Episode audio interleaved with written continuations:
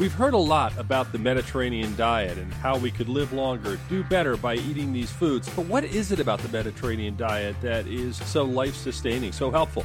Hi, I'm Dr. Brian McDonough, and welcome to Primary Care today on ReachMD. Today, I have a very special guest. I'm happy to share an interview with you.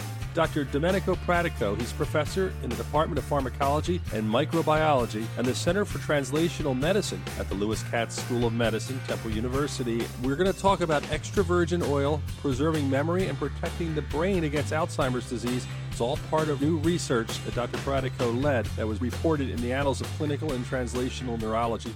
First of all, welcome to the program. Oh, thank you, Brian, for having me. This is exciting. I mean, doing reports like I do on a regular basis, I'm always talking about the Mediterranean diet. And when people ask me about what diets are the best, clearly the Mediterranean diet stands the test of time. And we all know that virgin olive oil is good, but you're really showing some connections here that are really important. Tell me, first of all, how did you get involved in studying this? What interested you about this? I've been studying Alzheimer's disease for the last 18 years of my life, but I, in the recent time, we were very interested to try to understand how lifestyle can modulate and influence the onset of, you know, memory problem or the ability to prevent dementia. So as you mentioned earlier, the Mediterranean diet is well known that the type of diet is a good approach as a lifestyle, but what was bugging me as a researcher was try to understand what is the ingredient because, you know, that diet has several important ingredients that people think are the key, such as fruit, vegetable, for example, which are good, of course, but when we start to dig into the result, and the data available for the epidemiological study, it strikes us that fruit and vegetable, you can get them anywhere. So it's nothing really specific of that area, the Mediterranean. But what is specific is the fact that in that area, they do have the olive tree. They do have the extra virgin olive oil, which is very specific and unique. So this was the starting point, try to understand whether or not this ingredient, part of the diet, was really able to influence learning and memory as well as all the pathology and lesion that develop in a brain with Alzheimer's disease. You know, we have so many of our patients we deal with Alzheimer's or fear of developing Alzheimer's or Alzheimer's in the family. Let's talk about that for a second. What are the things we know, or at least in your 18 years of research and just reading about it, that you see contribute to Alzheimer's that we probably should be avoiding? And again, I'm aware nothing's 100%, but just things that you might suggest from your experience. Yes, absolutely. First, you know, important to say that the Alzheimer we are talking about, Alzheimer comes in two flavors, as you know. We have the early onset, which is the genetic version where unfortunately there's nothing we can do. It's a mutation, it's a DNA, and the good news it's the minority. But the majority, which is the sporadic, is the one that affects about 95% of the individual. What we can do, well, we have now a better picture about the pathogenesis, how this disease develops. And what we know is, for example, there's a lot of things that happen in our midlife that then later on is going to influence our ability to keep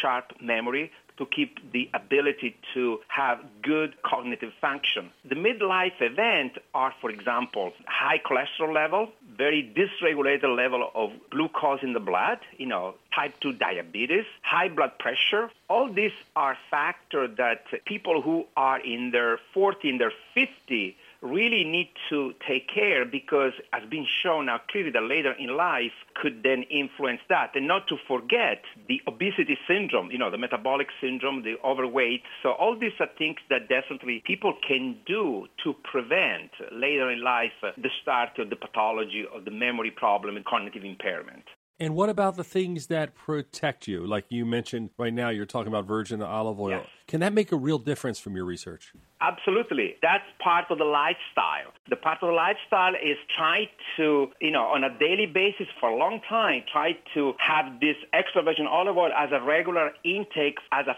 fat intake. That would be part of this lifestyle. Another thing that is extremely important is to try to keep activity, to be engaged with your brain in type of activity could be socially important for you or could be mental activity has been shown that is extremely important to prevent. When it comes to the extra virgin olive oil, I think that is the easy one that anybody can do. Important, what I would like to say to the listener is that this is a lifestyle change. It's not something that you're going to be doing for a week or a month you know, I took my extra virgin olive oil and I'm okay. No, it's something you need to keep taking for a long time. It's really a chronic way of treating yourself, in this particular case, preventing that decay that otherwise would happen.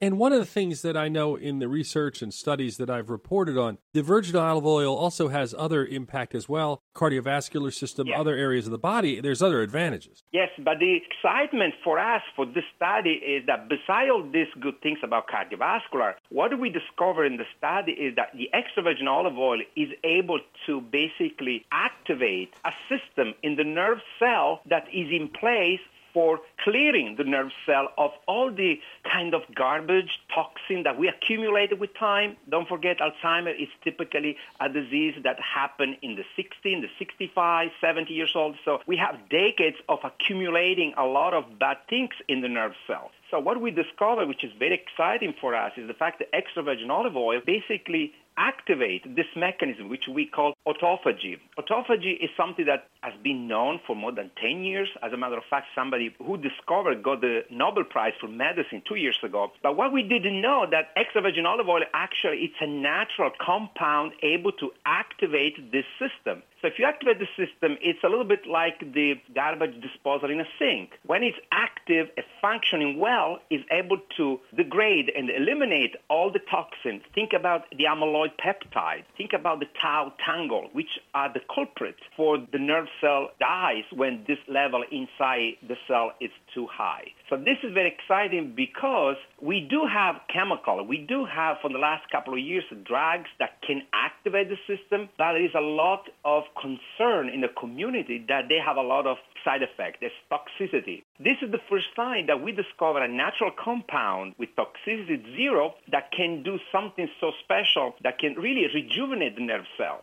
You're listening to Primary Care today on ReachMD. I'm your host, Dr. Brian McDonough. My guest today is Dr. Domenico Pratico. He is professor in the Department of Pharmacology and Microbiology and the Center for Translational Medicine at the Lewis Katz School of Medicine, Temple University. And we're talking about Alzheimer's, in particular, extra virgin olive oil and the fact that his study has shown it preserves memory and protects the brain against Alzheimer's disease. Of course, this all started by talking about the Mediterranean diet that's, of course, a diet that's rich in plant based foods and associated with a variety of health benefits, including a lower incidence of dementia. What about lifestyle things that you can do as far as stress and exercise? How important of a part do they play? Because I know when we have patients with Alzheimer's, it is hard to get a similar picture of different individuals and figure out just what went wrong. That's correct. The lifestyle, yes. The environmental basically plays a major role. What we believe in the field is at the moment actually it's a combination of environmental factor, lifestyle, and with some gene which we don't know the existence. But yes, definitely that is an aspect that's very, very important it is known that stressor or another element, for example, that even in my lab we did some research, is one issue that is coming up more and more frequently. It's, for example, sleep disturbances, sleep deprivation, people who don't get good night's sleep. That is all part of this lifestyle, environmental factor that can trigger a cascade of events that can then really generate all this toxic protein, which ultimately stressor for the cells. The cells can contain for a while, but then in the long run, the cell basically dies. So, when we're talking about Alzheimer's and we're talking about olive oil, what's the best way for our patients to get it? Should they cook with it? Do you take vitamins fortified with it? What's the best way to do it? Yeah, that's a very good point. I'm glad you raised it. Well, this study that we show and a lot of data that are out there suggest, first of all, that the extra virgin is the best versus the regular olive oil. Extra virgin olive oil should be the one, but importantly, it's not something you want to cook with. Not because cooking with extra virgin olive oil is a bad idea, but by cooking with that extra virgin olive, you're going to destroy the key ingredient, which is called oleocanthal. It's a chemical that extra virgin olive oil only has. That's the peculiarity. So absolutely, it's not cooking. The way an individual should take the extra virgin olive oil It could be as is, natural. For example, you can sprinkle your salad, you can put on whatever type of food you're going to ingesting. Or if you don't mind, because some people don't like the flavor, sometimes could be very strong,